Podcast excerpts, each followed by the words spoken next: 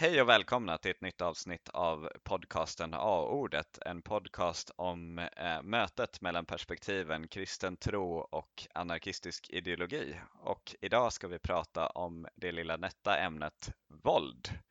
Eh, och ja, det här blev ett, eh, ett sprudlande avsnitt med många olika perspektiv, så vi hoppas att det blir en bra röd tråd i det. Men eh, vi börjar med en liten personlig introfråga. Alice, vad är din relation till våld? Den är ganska obefintlig i den bemärkelsen att jag har ganska sällan så brukat våld. Jag har typ aldrig varit i ett slagsmål med någon. Jag har levt, eh, så här, vuxit upp ganska befriad från, eh, från våld. Men eh, däremot så har jag så här, eh, försökt eliminera mitt, så här, fått upp ögonen för att våld kan vara många fler olika fler saker än att bara så här, att någon slår mig på käften. Så att eh, jag försöker motverka våld. Jag gillar inte våld. Det är, jag blir obekväm av våld. Det är nog min relation till våld. Vad är, vad är din relation till våld? Så här, skulle det funka att kalla sig våldskritisk funderar jag på. Att inte vara, vara så här kategoriskt emot våld i alla situationer eh, men ändå inte positiv till våld. Så att jag skulle väl vilja säga att jag är våldskritisk och sen så tyckte jag att skolan var en hemskt våldsam plats som jag är glad över att ha fått lämna, liksom, småskolan. Ju äldre man blev desto mindre, mindre synligt var våldet på något sätt. Där kanske det skiljer oss för att det har pågått våld, så här, om man tänker skola så har det pågått våld runt omkring mig men jag har aldrig behövt vara inblandad i våld. Men eh, var det möjligt att slippa undan våld som en liten pojke om man går i skolan? Det beror nog på lite vart och vilken klass och så vidare, men i mitt fall tror jag inte det. Utan det var liksom en, en del av eh, skolvardagen på något sätt. Men eh, ja, alltså det är väl det vi kommer prata om i dagens avsnitt av A-ordet, olika sätt att se på våld. Det är väl onödigt att orda så mycket mer om det, utan vi sätter igång dagens avsnitt, eller vad säger du? Ja, det var ett spännande samtal. Det kanske finns en risk att vi gör det här igen. Eh, men vi rullar dagens avsnitt.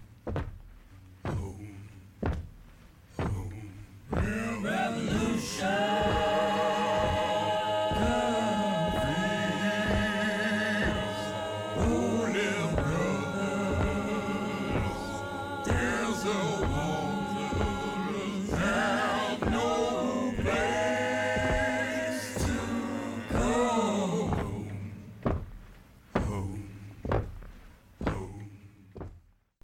vi kör vidare på konceptet från förra avsnittet så börjar vi samtalet med att utgå från en annan tänkare än bara mig och Jonathan.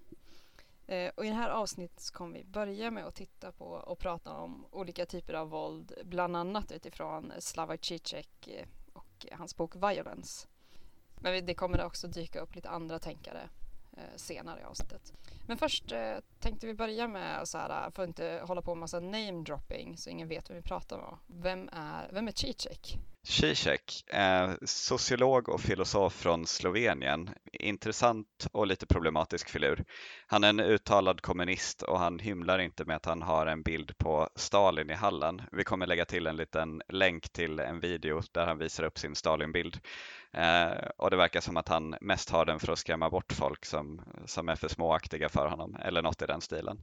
Men eh, han eh, studerar lite olika områden. Eh, marxism, hegelianism, alltså eh, så här, filosofi som grundar sig i eh, filosofen Hegel, postmodernism, fransk psykoanalys och teologi och då med fokus på kristen etik. Och det är jättemånga ismer på rad. Ja, men eh, eh, det är inte jätteviktigt att veta exakt vad de betyder just nu, eh, eller just för det här avsnittet. Eh, Zizek han är väl också känd för sin cynism.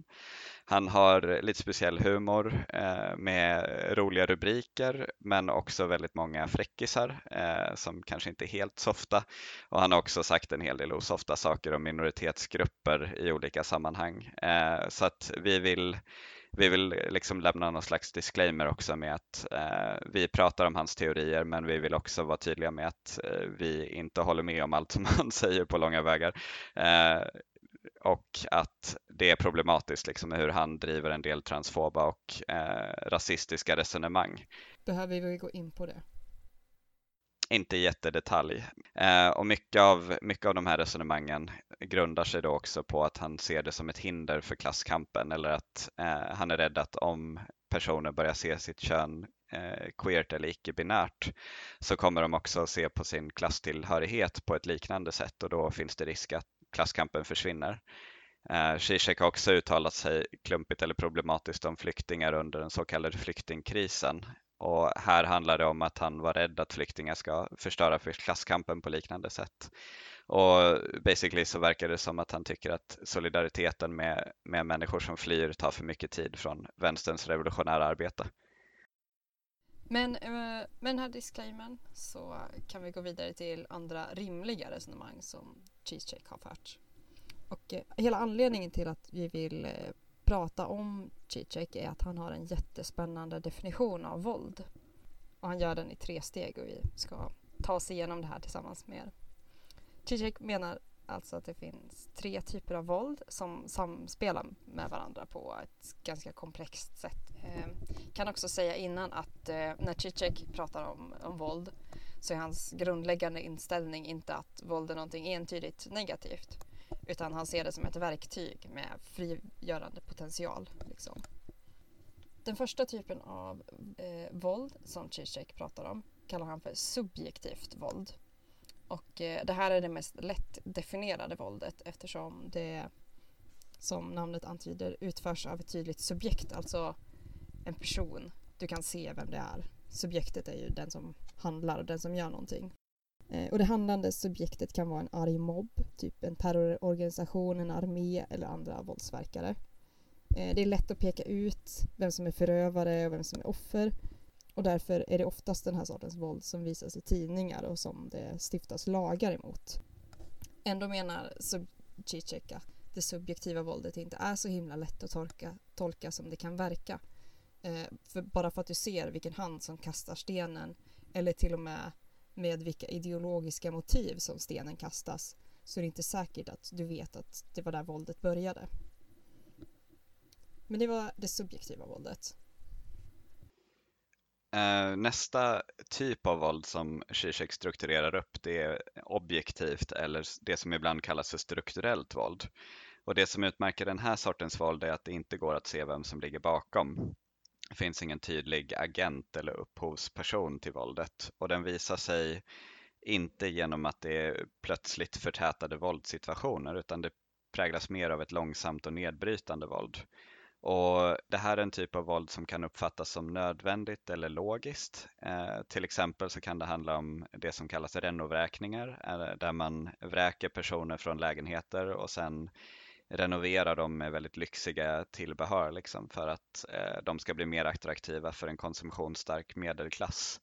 Eller det kan vara att man skrotar eh, rättigheter kopplade till LSS-lagstiftning, stram flyktingpolitik eh, eller att man gör det billigare att flyga. Eh, och det objektiva våldets funktion på det här sättet är att hålla samhällets hjul i, eh, i rullning, i rörelse och att upprätthålla status quo det här objektiva våldet, det kan man också se överallt i samhället, mer eller mindre dolt eller normaliserat. Alltså att det här är en typ av våld som man inte tänker på i vardagen, men som ändå finns där under ytan. Om man övar sig kan man lära sig att se den här typen av våld, men förövarna blir, förblir ansiktslösa, menar Zizek. Eh, och det här är en typ av våld som eh, vi som anarkister ofta pratar om på olika sätt i vår kritik av samhället. Eh, det finns andra tänkare, till exempel Johan Galtung, som också skulle lägga till eh, strukturer som homofobi eller sexism i, i den här typen av våld och eh, skulle kalla det för strukturellt våld också. Men de tittar inte lika mycket på språk som Zizek gör. Men nu gick jag nästan händelsen lite i förväg här. Eh, Zizek gör en tydlig skillnad här och placerar sådana uttryck mer i kategorin som Alice kommer att berätta om nu. Um Dessutom menar Zizek att det finns ett så kallat symboliskt våld som främst visar sig genom språket och hur vi pratar och uttrycker oss. Zizek menar att språket i sig själv innehåller ett våld som inte går att undvika eftersom språket separerar objektet från sig själv och låter det uppgå i våra tolkningar. Liksom. Zizek kallar språket för the first and great divider. Eh, det här låter jättekrångligt men på klarspråk så betyder det här att språk kan bli våldsamt eftersom det ger utrymme för olika härskartekniker och felaktiga beskrivningar. Genom att så här, prata om och beskriva varandra på ett så här, ofördelaktigt fördelaktigt eller liksom dåligt och orättvist sätt så utövar vi våld mot varandra. Och eh, i den här typen av våld kan man också se hur språket upprätthåller olika så här, rasistiska, sexistiska, homofoba tan tankestrukturer. Alltså i språket finns fördomarna och sådana saker. Eh, men det var de tre typerna av våld. Och eh, det kanske kan vara ganska ovanligt att höra om våld så här, uppdelat i de här kategorierna. För att när det pratas om våld i media eller kanske på jobbet runt fikaborden så blandas alla de här olika sorterna av våld samman. Eller så glömmer man bort någon av aspekterna. Oftast tänker vi att våld, eh, våld med stort V är eh, det subjektiva våldet. Eh, och att så här, våldet beror på någon grupps så här, ideologi eller religion. Men det här är så här, eh, ett fett tröttsamt sätt att analysera våld på. Eh, för att det blir så himla ytligt, ytliga förklaringar av det. Om man till exempel ska se varför en person har eh, gått med i en jihadistgrupp eller sånt. Då tänker man att så här, ja, men personen brukade våld därför att den har blivit extremist, eh, extremist i den här eh, gruppen. Och så är förklaringen slut, att man ser att våldshandlingen alltid beror på till exempel en vänsteridentitet eller, eller något sånt.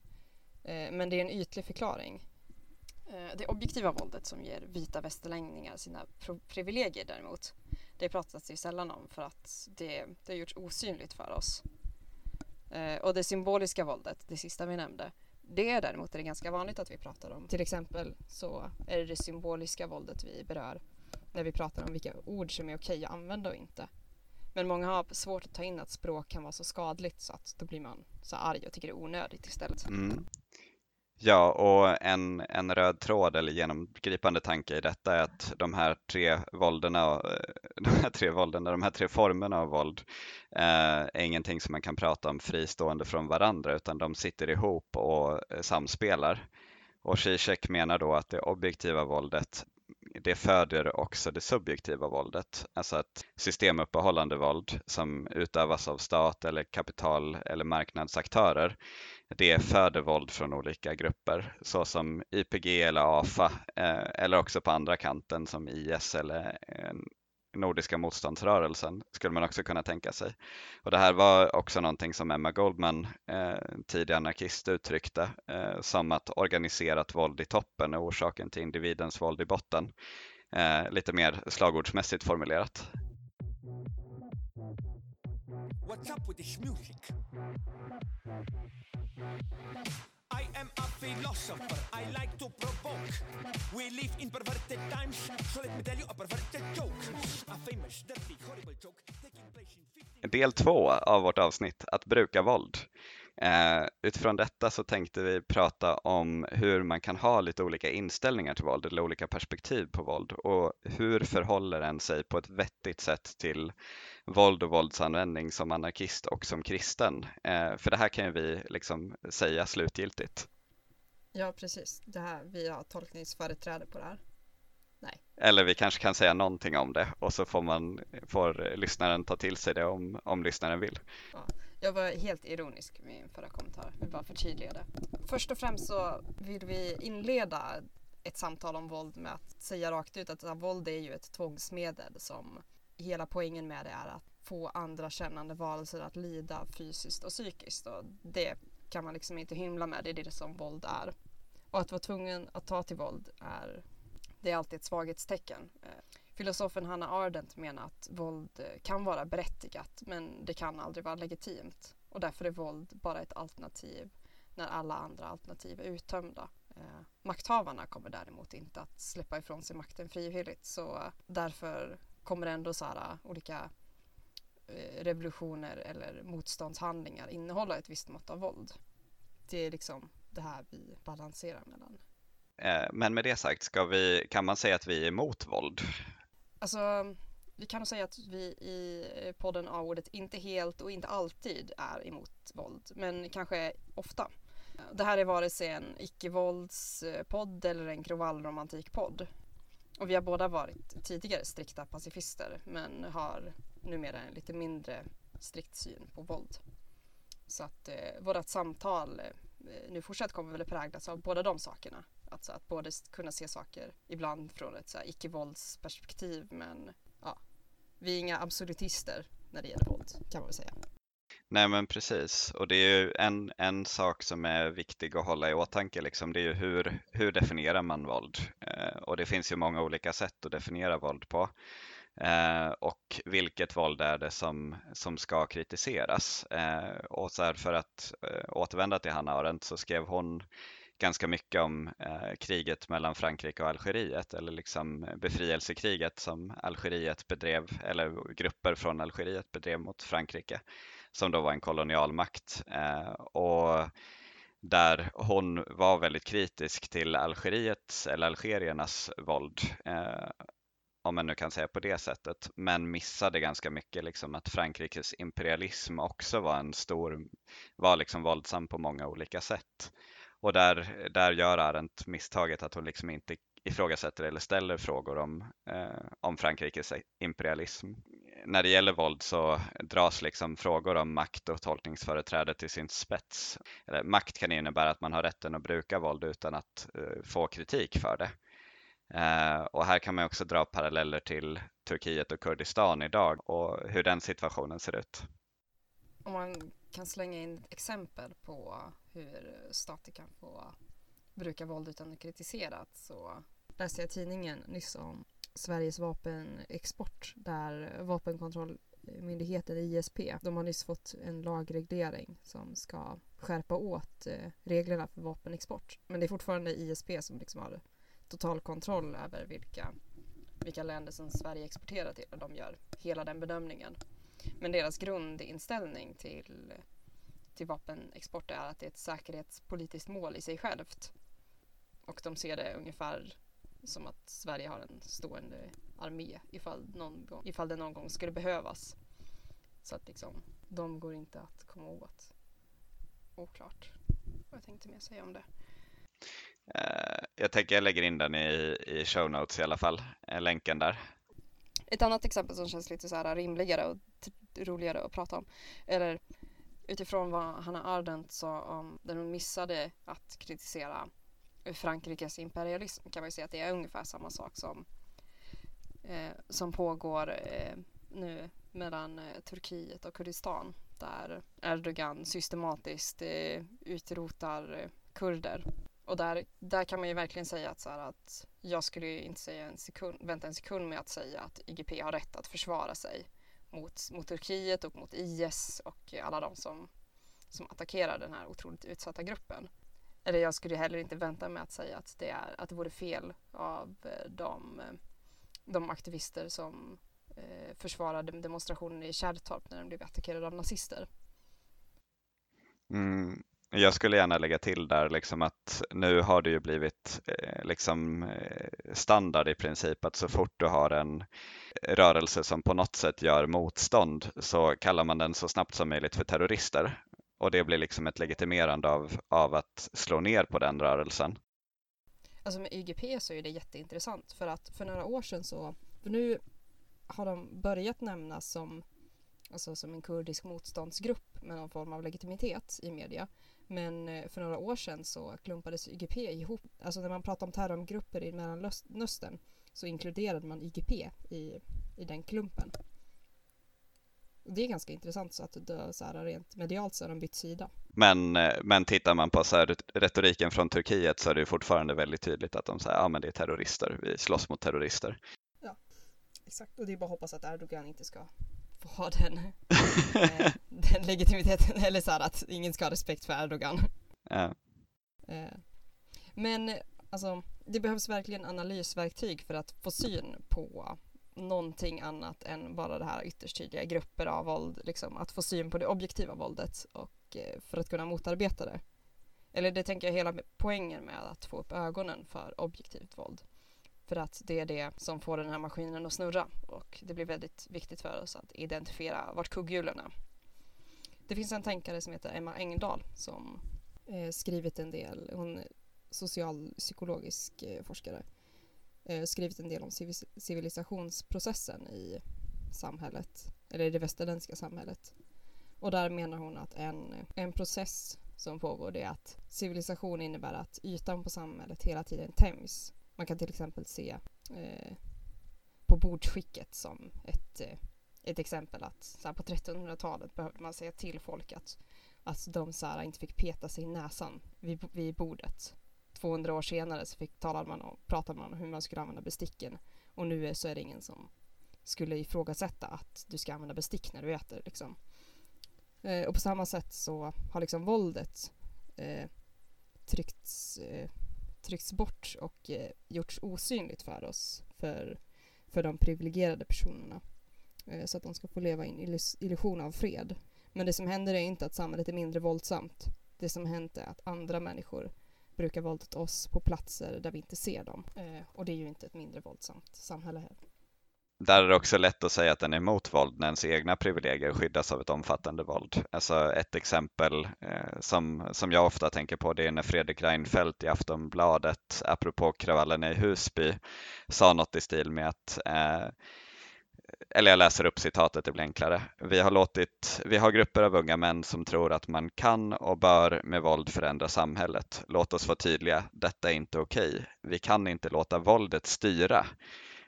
Han påpekade att Sverige eh, som demokrati tror på lagstiftning som är lika för alla oavsett om man bor i Kiruna eller Husby. Citat, det går oftast på tvärs mot dem som tror att våld, på våldet som metod. Deras uppfattning är att man får göra som man vill om vi ger vika där, då är vi i färd med att byta samhällsmodell, säger statsministern.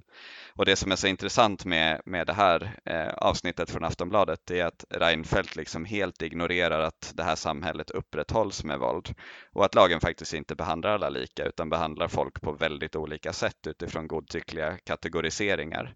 Alltså för att vara väldigt tydlig att om du inte har papper eh, som säger att du har uppehållsrätt i Sverige och rätt till vissa liksom, sociala sociala privilegier så behandlas du väldigt, väldigt annorlunda och det här gäller ju till exempel personer från Östeuropa som inte har jobb i Sverige. Det gäller personer som eh, har flytt hit och inte har fått sin, eh, sin asylstatus godkänt av Migrationsverket med mera. Och den här illusionen av våld systematiskt har, har byggts upp i det samhälle vi lever i gör ju också att så fort nå, någon person eller någon grupp brukar ett tydligt våld, där de till, alltså ett våld där de förstör ett föremål eller slår en person så uppstår en, alltså en förvåning. Man får svårt att veta hur, hur den situationen ska hanteras för du är inte van med den typen av våld och då, då ligger det väldigt nära att bara ta avstånd och eh, inte tänka mer på vad det är som händer. They call me the board of philosophy, the Marx brother and the Irish of cultural theory. Cut the crap and cut the balls, just cut the balls. Hey, I am Slavoj Zizek. No, I am Slavoj Zizek. No, I am Slavoj Zizek. Whatever, let's all be Slavoj Zizek. Vi ska fortsätta att prata eh, om lite fler perspektiv på våld. Alltså sluta prata så himla mycket om Zizek, även om han nog kommer tillbaks lite, lite grann. Eh, men vi ska prata lite om eh, hur en kan se på våld ur en, från, från ett feministiskt perspektiv. Och där finns ju en ganska tydlig kritik som jag tycker är eh, alltså, asviktig. Att våld, någonting som ska sägas om våld är att det är patriarkalt. Och eh, ur en feministisk synvinkel så borde våldsanvändandet alltid minimeras eftersom att alltså, det är en patriarkal härskarteknik. Som problemlösningsmetod kan man ju också se hur, hur våld är alltså maskulint och, och klumpigt. Liksom. Jag vet att när jag, när jag själv fick ett feministiskt uppvaknande och började, alltså samtidigt som jag fick ett feministiskt uppvaknande och eh, läste på mer som anarkist så började jag tänka mycket kring så här, polisens arbetsmetoder och eh, feminism. Där tycker jag det är jättetydligt att eh, polisens tvångsmetoder skruvar ju oftast bara upp konfliktnivån utan att lösa situationen. Och ändå så tänker man att så här, det här är det ultimata som samhället kan göra för att motverka olika typer av hotbilder eller, eller missförstånd eller konflikter.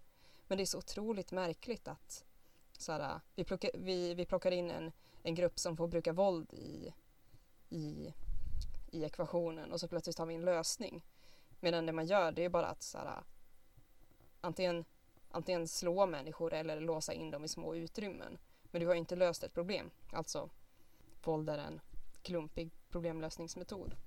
Och här skulle olika feministiska mötestekniker eller antipatriarkala strukturer, relationer fungera som en slags eh, motmetod som uppmanar oss att lösa problem utan våld. Inte alltid men kanske vid mycket, mycket fler tillfällen. Vad tänker du om det Jonathan? Uh, nu tänker jag, eller nu skulle jag jättegärna prata om storstrejken i Seattle, men det skulle jag inte göra. du kan, du kan Nej men det, det finns, det. det. finns ju jättemycket att säga om det och just det här liksom att våld blir en enkel metod att, att ta till i de här tillfällena.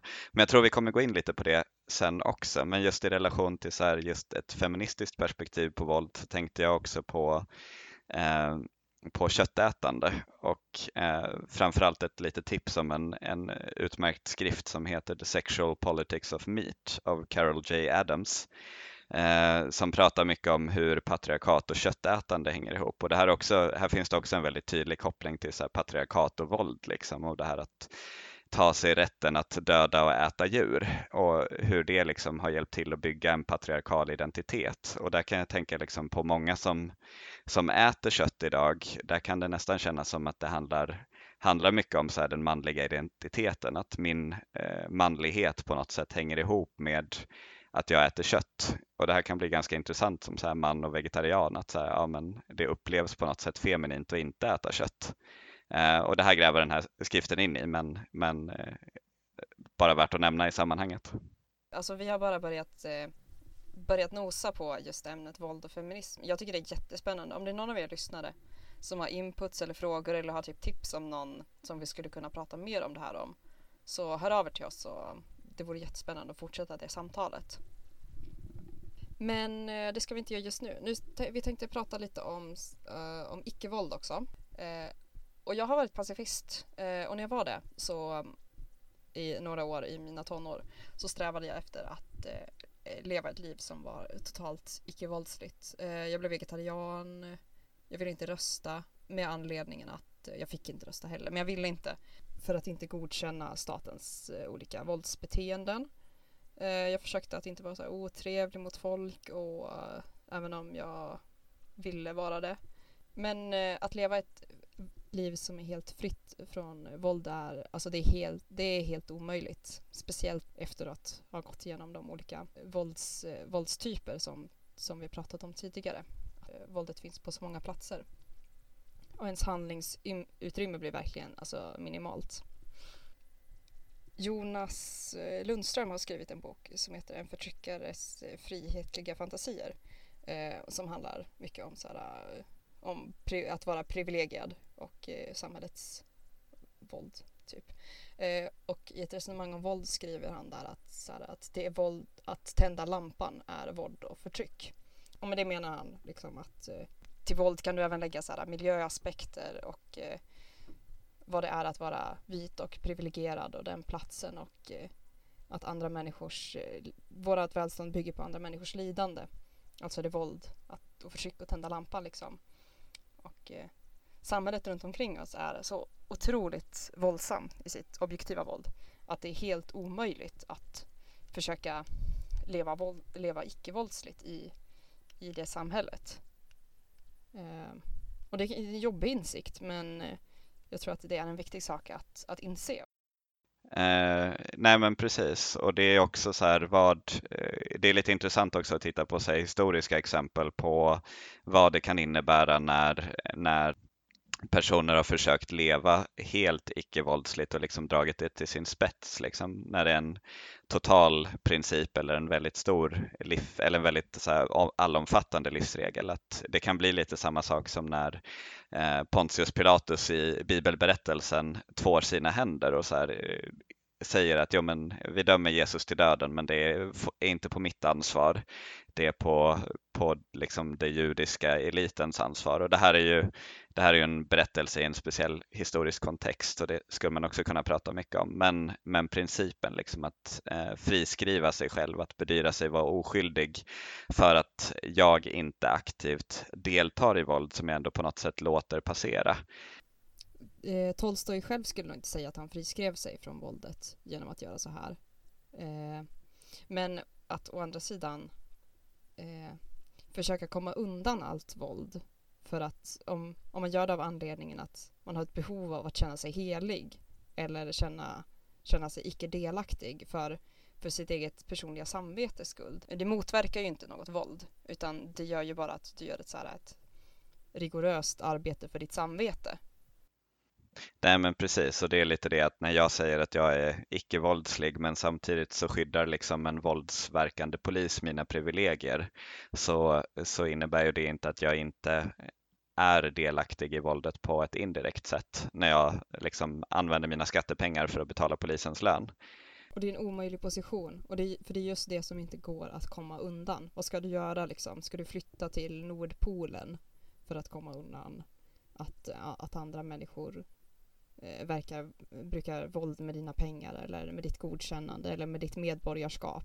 Liksom det blir också liksom när, när en person bestämmer sig för att ja, men jag ska leva helt icke-våldsligt, då kan det få väldigt lustiga konsekvenser på något sätt. Alltså jag tänker typ på Simone Weil som, som i princip svalt ihjäl eh, på grund av att eh, hon försökte liksom leva på ett så koherent sätt som möjligt och typ bara åt fikon hon hittade på marken. Eh, eller så här Ammon Hennessy som, som eh, när jag läste hans bok Book of Ammon så verkade det som att han så lämnade sin familj flera gånger för att leva radikalt för att det funkade liksom inte med, med eh, familjelivet att leva så som han tänkte var rätt. Och det blir någon slags eh, snubbig radikalitet som inte rymmer eh, omsorgen om andra. Och det är ju inte heller eh, icke-våldsligt liksom att så här, eh, små barn tvingas leva liksom väldigt fattigt eller tvingas leva väldigt marginaliserat för att de inte, en av föräldrarna vägrar ta ansvar för att det liksom skulle innebära våld i, i förlängningen på något annat plan. Liksom. Och just här behövs det någon slags systematisk förståelse om vilket våld är det egentligen som vi kritiserar och vilket våld är det vi vill vända oss emot? Snarare än att säga att allt våld är dåligt alltid.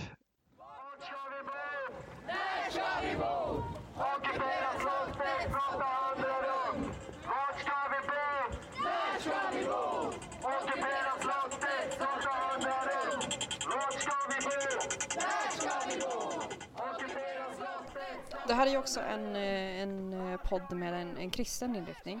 Det känns som att det alltid börjar vara kristna avsnitt Man bara det här är ju en sån här kristen podd. Eh, men det är det. Eh, hur kan en se på våld som kristen då? Vi är ju kristna båda två. Eh, och jag tänker att eh, att prata om våld eh, som, som kristen är en annan sak än att, än att prata om våld som såhär, bara en person som bara är ateist och anarkist typ. Därför att en kristen person eh, som kallar sig kristen bär på ett, ett arv av en maktkyrka Eh, den kristna eh, dominansen, eh, alltså både under medeltiden och eh, liksom allt från att kyrkan började eh, gifta ihop sig med, med olika kungar och makter har varit en våldsam historia med eh, eh inkvisition och kolonialism och eh, olika saker. Även om kolonis, kolonialismen kanske inte bara beror på kristendomen och vice versa. Eh, eller så gör det det, jag vet inte. Eh, men i alla fall med det arvet så betyder det någonting annat att vara kristen och bruka våld, tänker jag. Eh, det skulle kunna upplevas som hotfullt på ett helt annat sak eller, eller kolonialt på ett helt annat sak. Att eh, som personer med förtryckaridentitet eh, bruka våld. Så därför tänker jag att så här, för en kristen så är det typ mindre moraliskt att eh, eller mindre rätt att, att eh, bruka våld och eh, är det några som inte ska göra det så är det vi. Eh, vad, tänk, vad tänker du om, om det Jonathan? Jag tycker den, alltså den analysen när vi planerade var lite, lite ny för mig och jag tycker den är väldigt intressant så att det är en sån här som, som jag tänker vore bra att diskutera vidare. eh, och fundera på. Liksom. Eh, för det kan ju också bli så att man utifrån det resonemanget på något sätt friskriver sig och säger att ja, men vi som kristna ska inte hålla på med våld och därför har vi inget ansvar för att till exempel göra uppror mot ett uppenbart förtryck. Man kan ju hamna i Tolstojs eh, onödiga martyrskap där också.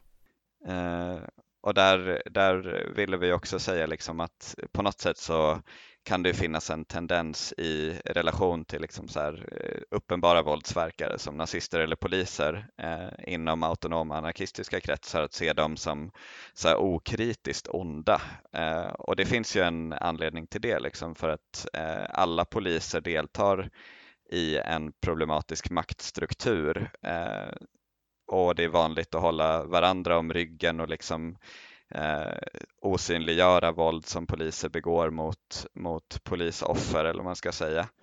Eh, men att man då i så anarkistiska autonoma kretsar menar att det är rätt och nödvändigt att eh, bruka våld mot poliser som individer och att individen liksom avhumaniseras. För att även om poliser liksom deltar i den här mm, onda maktstrukturen så innebär ju det inte att de slutar vara människor eller slutar ha ett människovärde. Eh, och så andra sidan kristna då som har en tendens att se liksom individen allt för tydligt och kanske individen ur sitt sammanhang eh, som kan se polisen som drabbas av våld som en individ utan att se att polisen är en del av en, en våldsam och problematisk struktur. Liksom. Och ska man ge ett extremt exempel så kan man liksom titta på hur så här, ja, men, är det, eh, vilken sorts våld är det när man eh, slänger en petflaska på en polis i full kravallmundering liksom? Um, men att, men att det är viktigt att hitta vägar för att navigera mellan de här perspektiven där man liksom kan, kan se att icke-våld kan vara en bra strategi ibland men utan att säga att våld alltid är kategoriskt fel. Om man pratar om eh, det här med att se nazister eller poliser som kategoriskt onda eller så, eh, för några år sedan eh, på för, första maj eh, så eh, var det alldeles för många nazister i staden, eh, där, i Jönköping där jag bor. Och, eh, jag var med i en grupp som eh, heter Psalmsång mot nazism och eh, vi ägnade oss åt att, alltså vi satte oss, vi blockerade en gata och sjöng psalmer. Vid ett tillfälle så satt vi och sjöng sången Jesus älskar alla barnen, satt vi och skrek den. Eh, för att, eller några av oss ville motverka avhumaniseringen av nazisterna. Eh, liksom, eh, eller jag vet inte, det, så gjorde vi. Men då fanns, hamnade vi i en situation eh, där vi satt och, satt och sjöng Jesus älskar alla barnen och så var några av, av de autonoma på plats som skrek så här, eh, bara, nej! Jätte, jättehögt. Och så svarade jag och skrek jo!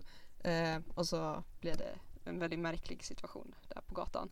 Eh, och liksom det, det är otroligt, eh, alltså det är jättekomplext det här.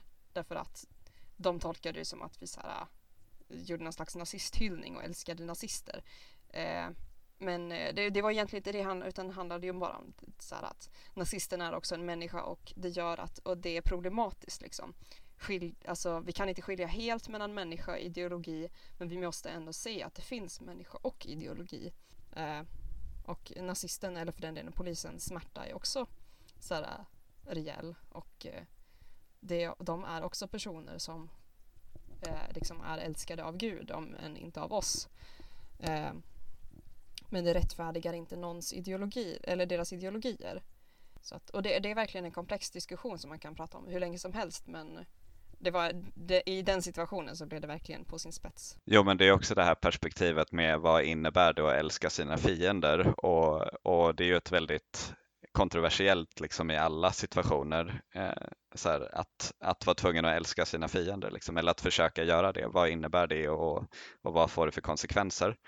Och att också så här, bedömningen av våld behöver bedömas olika beroende på vilken situation det är. Eh, och jag tänker så här att i och det här, nu blir jag nästan lite kritisk till så här psalmsång mot nazism, men det, jag kan väl få vara djävulens advokat lite. Alltså... Ja, men jag, jag, är ju inte det egentligen, för jag tycker det var en skitbra grej eh, och väldigt rolig. Ehm, men samtidigt så kan jag fundera på så här, skulle det ha funkat om inte polisen var där som en bricka i spelet? Liksom? För att den här typen av eh, nazistmarsch, det blir ju ofta så här att jo, men man har motdemonstranter på ena sidan, så har man nazister på andra sidan och så har man polisen som liksom så här kläms emellan dem. Och sen gör polisen en massa dumheter och så släpper polisen igenom nazisterna som spöar på någon och sen skyddar polisen nazisterna. Jada, jada, jada. Och det, är ett, det pratade vi också om i planeringen, att det är liksom ett spel med ganska givna regler på något sätt. Och skulle det funka att stoppa en nazistmarsch utan våld eh, om polisen inte fanns där som en bricka i spelet? Eller kommer man att behöva våld i den situationen? Liksom? Eh, och där tänker jag att det kan, det kan vara en skillnad mellan en sån situation där det kanske behövs våld eller polisens våld behövs eh, som så och en situation där, där en kanske träffar en nazist i enrum där det finns möjlighet att visa på en delad mänsklighet och på något sätt ett utrymme för att, för att liksom föra en dialog och omvända nazisten genom att visa att, att eh, jag som person är beredd att se nazisten som människa eh, trots nazistens position som fiende. Liksom. Jätteviktig input. För att, alltså, och i en nazistmarsch så kan du vara nästintill 100% säker på att någon kommer använda våld. Liksom, och förmodligen nazisterna. Och det är ju en situation där det inte går att föra dialog. Liksom. Men dialogen är ju det enda sättet liksom, som kan få nazister att tänka om. Och det är också så att eh, så här, jättemånga avhoppade nazister berättar om att så här, no, men när jag började se personer med en annan etnicitet som människor, när jag började se liksom mina politiska motståndare som människor och började se att ja, men de kan respektera mig trots att jag har hatat dem. Då händer det någonting. Och det är ju verkligen, det får man inte underskatta. För där behöver man ju tänka så här, vad är målet också? Alltså nazisterna ska ju tillbaks till, till eh, den rätta sidan. Alltså, tänker man ur ett klasskampsperspektiv så vill man ju ha tillbaks dem till, till klasskampen. de har ju fel, fel fiender liksom. Eh, vi vill ha tillbaka dem under våran flagg, vilken nu det än är. Eh, och det måste ju vara målet. Även om målet också är att skydda de individer som nazisterna tänker spöa. Och i liksom nazistmarsch-situationen så är ju målet bara att så här, ja, men, se till att de inte får ta plats på gatan. Liksom. Och då, är ju, då måste ju så här, eh, diskussionen om medel också var så här, jo men om vi hittar bra icke-våldsliga strategier för att, för att lösa den situationen, då måste ju det vara så himla mycket bättre. Men om de inte finns och om de bara kommer innebära att några får så himla mycket spö utan att det händer någonting, eh, eller utan att det leder till någonting, då var det värt det eller inte eller utifrån så teologiska perspektiv på det också så finns det olika sätt att se det utifrån, utifrån bibeltolkning också. Och ett exempel är befrielseteologen James Cone eh, som menade att evangeliet förser oss med den kraft och de verktyg som är nödvändiga för att avsluta ett förtryck. Eh, och där utesluter inte James Cone våld, utan det skulle kunna vara så också. Så att det finns även liksom teologer som har sagt att våld i relation till förtryck är okej, men inte, inte annat våld. Och där kommer vi också tillbaks till de olika eh, våldsdefinitionerna.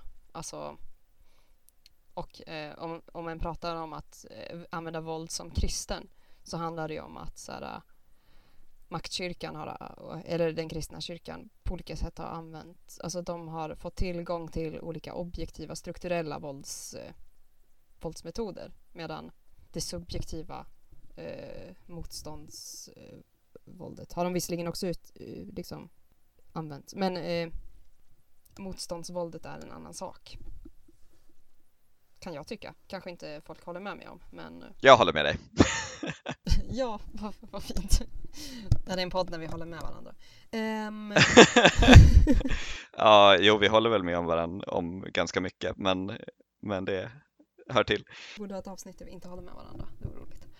Och jag måste ta en sista provocerande eh, sak av Zizek innan vi, nu när vi pratar om, eh, om icke-våld och eh, eh i olika såhär, demonstrationssituationer och sådana saker och vad som är effektivt. Eh, Zizek har ett eh, kontroversiellt resonemang där han svarar på en fråga eh, om det är okej okay att slå en nazist. Um, och ger, han ger ett lite förvånande svar.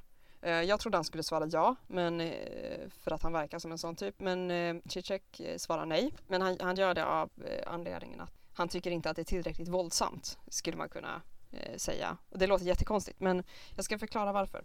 Eh, Zizek har ett resonemang om att, om att Gandhi är mer våldsam än Hitler och det kan vi låta sjunka in. Och det handlar inte om att han eh, skulle så här eh, förneka förintelsen eller något sånt här. Utan eh, det, det våld som Hitler utövade var ett objektivt systemuppehållande våld som syftade till att liksom hålla Tysklands kapitalistiska industri liksom i rullningen och säkra att eh, privilegierade människor i Tyskland skulle få fortsätta ha det bra. Eh, det var bara ett systemuppehållande våld, även om såklart Tyskland var expansivt så att jag tycker inte att det stämmer fullt ut. Eh, men däremot Gandhis icke-våld, det som han och hans anhängare höll, till med, höll på med i saltmarschen, eh, det icke-våldet eh, var ett subjektivt våld som ledde till att de körde ut det brittiska imperiet ur Indien. Och det här menar Zizek är någonting som är mycket, mycket mer våldsamt än att bara ha en, en våldsapparat som bibehåller status quo. Eh, och han tycker också att det är bättre att, med det gandianska våldet. Eh, får jag avbryta med en fråga? Eller så jag bara, det. För jag tänk... det. det här är virrigt. Just att man kallar, eller att Zizek då kallar Gandhis våld för subjektivt. Varför är det ett subjektivt våld? Är inte det typ mer, varför är inte det objektivt? Därför att du kan se vem som gör det, det finns en tydlig aktör. Eh, men jag tror också att det handlar om att Zizek Eh, jag tror att han kan vara lite eh, partisk här och eh, han ser motståndsvåld som subjektivt liksom. och han gillar ju, han gillar ju det. Eh, den typen av eh, motstånd. Så han är ju så här, eh, som den konfliktteoretiker han är så, tycker han, så ser han på världen på det här sättet i eh, lite polariserat. Och liksom Hitlers våld var liksom objektivt för att det var inte systemförändrande och då mer typ en, en konsekvens av systemets logik. Ja, precis. Mm. Ja, men då fattar jag också. Och det betyder inte att, ja, och det betyder inte att så här, färre människor dog eller något så, eller det handlar inte om att förminska det. Utan, men alltså, det här är ett ganska konstigt och provocerande resonemang. Eh, vi, kan, vi, vi, vi delar en länk i i avsnittsbeskrivningen sen så kan ni läsa hela resonemanget ifall det här inte, det som jag sa inte fick er att förstå. Det, det är lite virrigt. Men det som jag tycker är spännande eh, det handlar egentligen om målet med våldet. Alltså vad är det för mål vi, vi försöker uppnå och vad är det för taktik vi använder? Och då känns det ganska peppigt tycker jag att, så här, att tänka på, på Gandhis saltmarsch som, som någonting våldsamt. Och när vi pratar om så här, äh, kamptaktiker eh, så kan jag tycka så att så här, äh, där, där, där ser jag att så här, äh, våld eh, inte alltid är så här, taktiskt för att vinna en kamp. Eh, ibland kan det, kan det vara nödvändigt och då ska det, då ska det till. Men eh, våldsutövaren är en, en så pass välkänd spelbricka i spelet liksom att motstånd lätt slås ner. Alltså kommer det en kravall då vet polisen vad de ska göra de har alla resurser och all legitimitet. Hela, samhällets, sam, hela samhällsberättelsen har de liksom i ryggen när de slår ner kravallarna. Eh, det är ett väldigt, alltså det är ett litet futtigt motstånd på det sättet. Även om det såklart är modigt och så här, ja, att kravalla. Eh, men an, med andra metoder så kan vi förstöra på ett sätt som så förvånar och förstör mycket mer. Eh, och där så här, med Zizek kan vi säga att så här, kravallande inte är våldsamt nog. Vi behöver göra någonting mer. Uh, och där, där tänker jag, där vill jag komma in med en lite spontan tanke liksom att så här, där är det också viktigt att så här, uh, fundera över vad är syftet med en, med en kravall i det, den situationen. Uh, för att det är också en av de här sakerna som liksom diskuteras mest när en kravall har uppstått. Liksom. Ja, men varför ska en en grupp arga unga män liksom komma här och förstöra.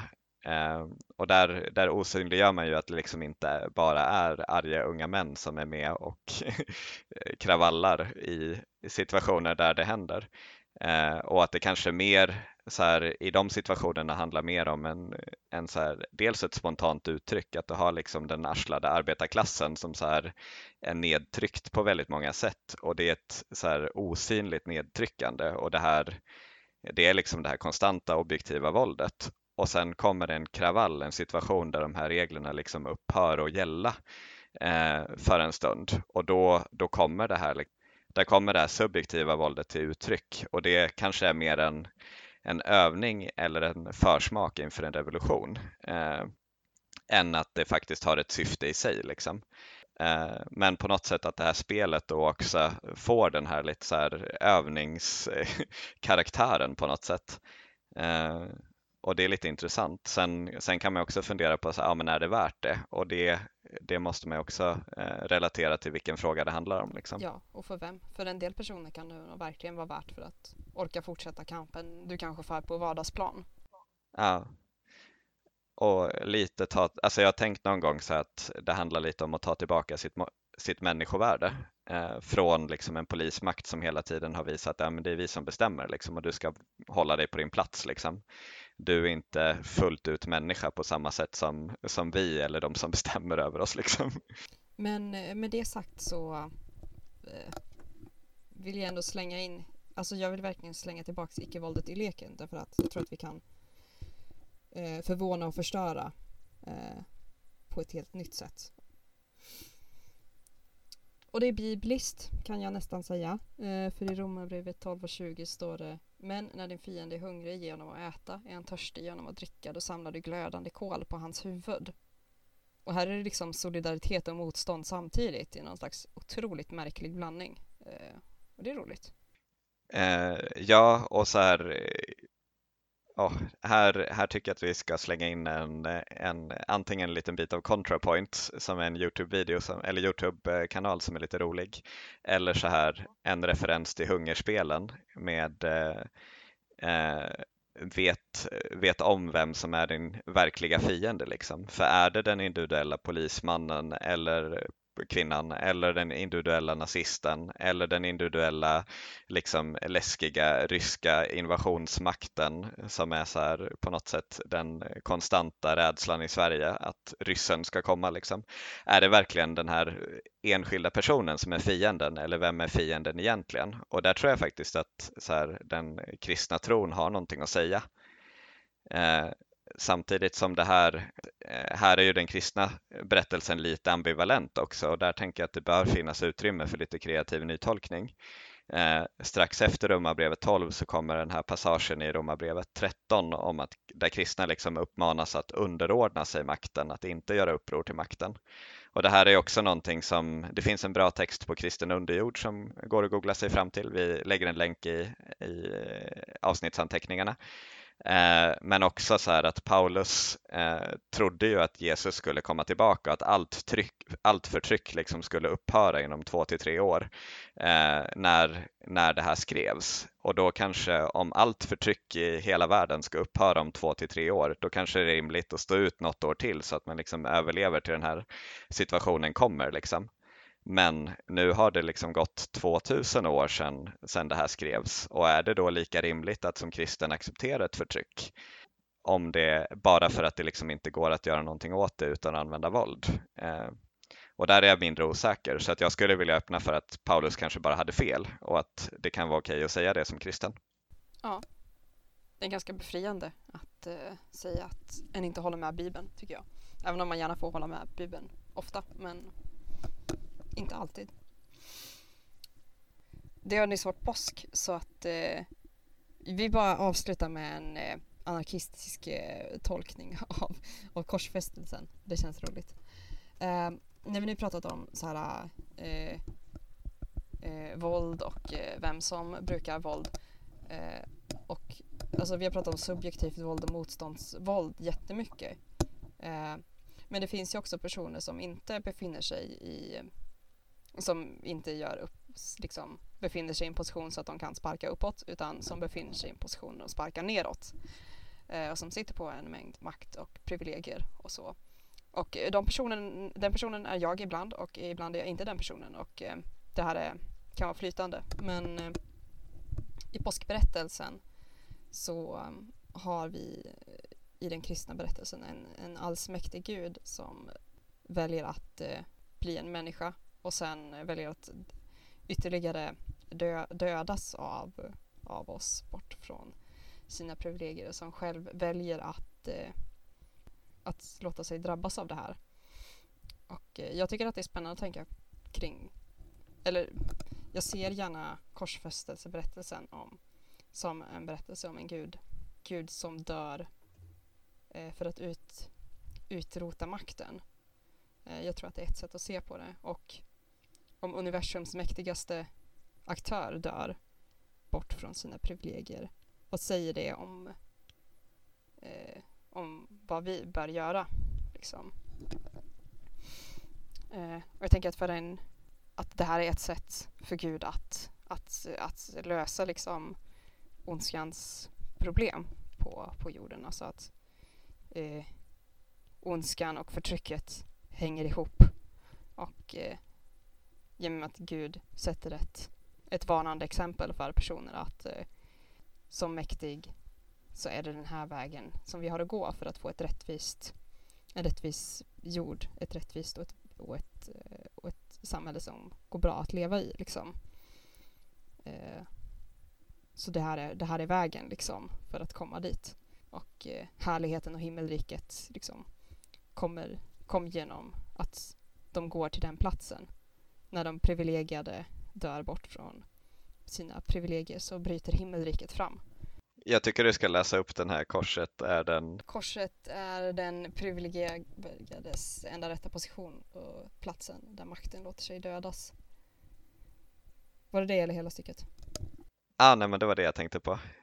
Men också så spontan reflektion att eh, det skulle vara väldigt häftigt som symbol liksom om dopet innebar att eh, en liksom förändring av livet där en person som blir kristen liksom på riktigt ger upp alla sina privilegier. Det hade varit så himla radikalt. Och kanske omöjligt men Men kanske någonting att så här, eh, ta med sig, jag vet inte. gå och döp er igen och ge, ge upp alla era privilegier. Ja, och där startade vi en anarkistisk baptistsekt. Eh, varsågoda och ge pengar till oss på plusgirokonto. Yes. Gör inte det.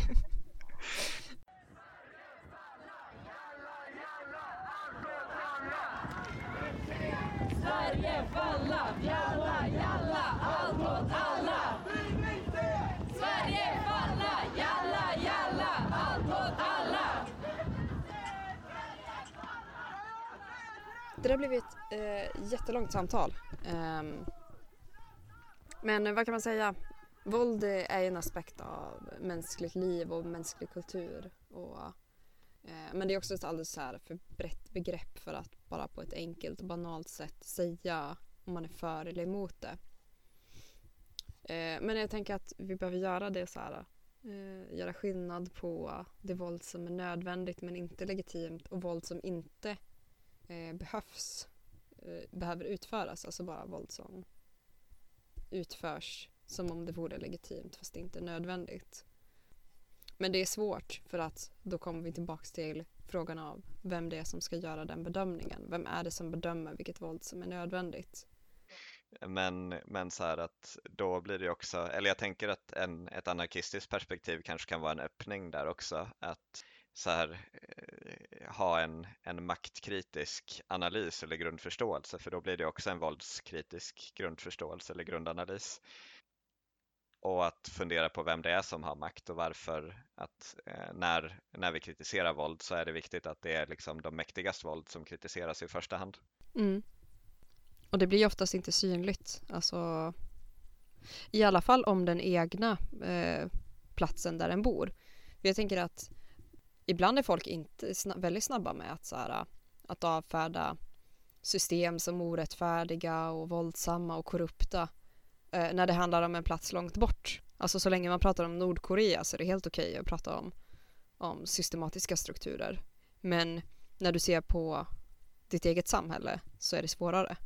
Men också så här att när det är ganska lätt i abstrakta termer på något sätt att prata om att det egna samhället är problematiskt, alltså så här fikarumsdiskussioner där där eh, samtal kanske går om så här att ja, men den politiska eliten är korrupt eller eh, att rasism är hemskt och så vidare. Men när det kommer till att faktiskt så här organisera sig och försöka göra någonting åt det så blir det mycket svårare på en gång och mycket mer obekvämt. Liksom. Ja, det är lätt att bli så här tafatt och eh, där blir också våldet så här, den snabba lösningen. Eh, det är så här, eller när jag gick bibelskola så hade vi lektioner om våld och då sa vår lärare att en sak som fastnade, att så här, våld är våld är effektivt. Det är en effektiv lösning. Eller effektiv och snabb. Eh, medan alla andra saker tar mycket längre tid. Men det är också lite så här, eller innan, innan vi spelade in avsnittet så refererade jag till, eller så pratade vi och så nämnde jag en annan podd där det var en person som sa att eh, så här, att bara leva eh, idag och leva, leva med något slags värdighet tar så mycket kraft och energi liksom att det det är svårt att orka med eller hinna med någonting annat överhuvudtaget och att då liksom göra saker på ett sätt som, som tar mer tid. Liksom. Det är väldigt bekvämt när, när svaret på alla eh, liksom beteenden som avviker blir att ja, men då kan polisen komma och sy in de här personerna istället för att faktiskt ta sig tid att, att eh, lösa konflikter eller reda ut vad det egentligen är som ligger bakom ett, ett eh, ja, säg kriminellt beteende. Liksom. Eh, och att en, där kan man också knyta det till så en intersektionell maktanalys lite, att det första steget kanske är att ta tillbaka makten. Liksom. Ja, och få utrymme att andas lite grann eh, för alla system runt omkring en som försöker kontrollera den. Oj, nu lät jag som en sån foliehatt, men ja. Eller så kan man säga som Stalin, att behöv, man behöver knäcka ett par ägg för att göra en omelett. ja, det går ju också Nej, att säga. Eh, och andra saker man inte får skämta om liksom. Stalin och andra saker. Eh. Ja, mm. Men, eh, nej men att för att, för att så säga någonting vettigt utifrån det kanske man kan säga att eh, ja, att det är svårt att, att, komma med den här typen av, av resonemang men att eh, det är viktigt att börja någonstans liksom. Ja, och även om vi inte har eh, den fullständiga eh, lösningen på hur hur kampen, kampen för, för rättvisa och frihet ska liksom fortsätta utan våld så um, vill vi även ändå slänga in icke-våldet och våldskritiken framför allt i, i analysen. Ja, jag tänker att så här i framtiden så kanske det vore, eller jag skulle ju gärna göra ett avsnitt som följer det här kanske om icke-våld, att vi mer gräver ner oss i icke-våld eh, och gärna kanske prata med någon, någon person som har tänkt mycket på det. Eh, för att det icke-våldet är väldigt osynligt och det går att göra så himla mycket som är bra med icke-våldsliga metoder. Och det borde ju verkligen synliggöras mer och lyftas fram som så framgångsrika strategier som faktiskt kan användas ända till den punkten där det liksom inte funkar ah! Flera av de personer som vi har refererat till och några andra, alltså Zizek har vi problematiserat, men också så här Amon Hennessy, eh, Tolstoy eller John Howard Yoder som är en, liksom, ändå en eh, förgrundsgestalt när det gäller teologi och icke-våld och så vidare, har ju haft eh, beteenden som har varit väldigt problematiska. Det har förekommit övergrepp i församlingar där personer har varit verksamma med mera. Och det här gör ju liksom att en sån persons arv blir så otroligt solkat. Eh, och då är frågan, är det överhuvudtaget rimligt att använda den här personens resonemang eller ska, eh, ska en helt ta avstånd från en person som kanske har begått ett övergrepp till exempel? Eh, eller går det fortfarande att hämta bra analyser från de personerna om de liksom haft en, en poäng som är vettig? Ja, och det är en jättesvår fråga eh, och därför har vi det här valt avsnittet valt att när det gäller Zizek tala om vilka typer av resonemang eh, som han fört som är problematiska för att förtydliga och underlätta för kanske för er lyssnare. Ja. Eller så här, jag tänker att det är allt som personen har gjort blir ju nedsolkat men eh, om det finns rimliga resonemang bör de kunna lyssnas på i ljuset av alla de otrevliga åsikter som finns. Jag tänker att det ska solkas, men eh, att man fortfarande kan gräva i skiten. Eh, nej, och sen också så här att eh, det är ju, det är ju, eller jag tänker på talesättet att inte kasta sten i glashus. Så här, nu under påsken så åt jag godisar med gelatin i och det är, det är jättehemskt liksom. Det är godis som innehåller kokta grisar liksom.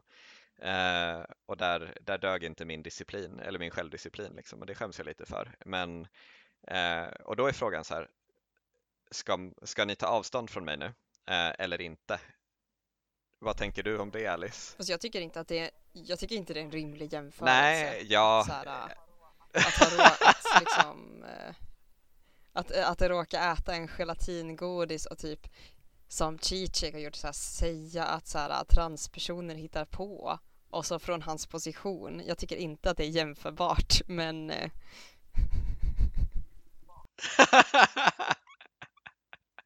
eh, Ja, jag, jag tycker att det är helt rimligt Okej, och okej, helt okej, lika illa att äta. Nej, nej, nej, men det jag menar är att eh, dels så är det väl en skala liksom, att alla gör fel eh, och vissa personer gör jättemycket fel eh, och en person som Zizek är ju inte direkt personen som så här säger förlåt, nu åt jag en godis med, med gelatin i och jag tycker inte det är helt rimligt och lite hyckleri när jag samtidigt så här uppmanar folk att vara vegetarianer och att göra, att säga de saker som han sa liksom.